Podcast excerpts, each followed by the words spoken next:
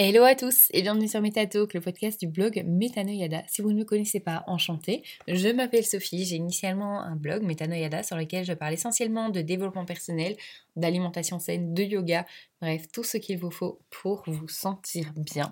Et pour l'épisode d'aujourd'hui, on va parler de l'orthorexie, c'est quand manger sain devient une obsession. Dans notre société occidentale, nous pouvons dire que l'écart se creuse de plus en plus en ce qui concerne l'alimentation. On nous parle sans cesse que le nombre de personnes en obésité grandit, mais finalement le nombre de personnes très saines augmente également. Sur le principe, manger sain et avoir une alimentation saine est forcément bien, sauf quand ça tombe dans l'excès. Lorsque le manger bien devient une obsession, ça peut devenir une maladie qu'on appelle orthorexie. Alors, explication. On va la jouer un peu scientifique et aller plus en détail. Le mot orthorexie vient du grec orthos qui signifie droit, correct, juste et de orexis qui est l'appétit. Contrairement à l'anorexie euh, ou à la boulimie, ce n'est pas la quantité qui compte dans l'orthorexie mais la qualité. Un orthorexique va vouloir manger sain tout le temps, quelles que soient les conditions. C'est psychologiquement épuisant et côté social c'est compliqué. Et si je vous parle de tout ça, c'est parce que je suis passée par là et que j'ai connu cette sensation d'être seule au monde en étant perpétuellement insatisfaite. Manger sain, est-ce un problème ? Alors non, manger sain, ce n'est pas un problème en soi. Par contre, ce n'est pas la seule condition. Il faut manger sain et varié. Et c'est là que ça devient compliqué pour les personnes atteintes de, d'orthorexie parce que ce sont rarement des personnes qui vont regarder euh, les micronutriments, vitamines, minéraux. Le plus souvent, elles vont se contenter de regarder les calories et les macronutriments. Le cas le plus courant, c'est la carence en sodium, sel, et puis surtout, il faut savoir se faire plaisir.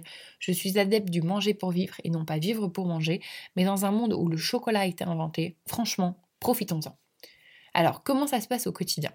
Pour ma part, je refusais d'ingérer tous les aliments malsains, biscuits, bonbons, sauces. Globalement, j'étais plus sucrée, et je le suis toujours, hein.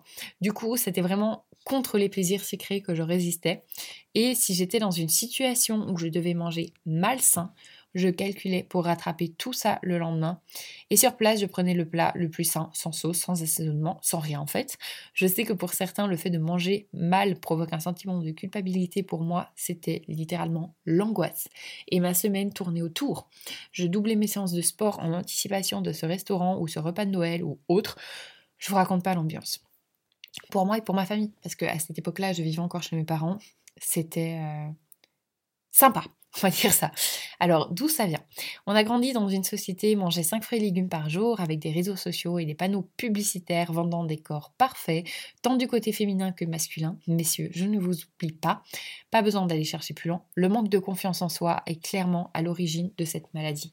On veut atteindre un but ultime et surtout avoir le sentiment de gérer son corps totalement. Vous pouvez faire le test de Steve Bratman si vous avez un doute. Répondez sincèrement à ces questions par oui ou non. Si vous obtenez plus de quatre oui, vous êtes considéré comme atteint d'orthorexie et mieux vaut lâcher un petit peu la bride ou en tout cas consulter. Premièrement, passez-vous plus de trois heures par jour à penser à votre régime alimentaire. Deuxièmement, planifiez-vous vos repas plusieurs jours à l'avance. Troisièmement, la valeur nutritionnelle pour vos repas est-elle à vos yeux plus importante que le plaisir de déguster ? Quatrième, la qualité de votre vie s'est-elle dégradée alors que la qualité de votre nourriture s'est améliorée ? Cinquième, êtes-vous récemment devenu plus exigeant avec vous-même ?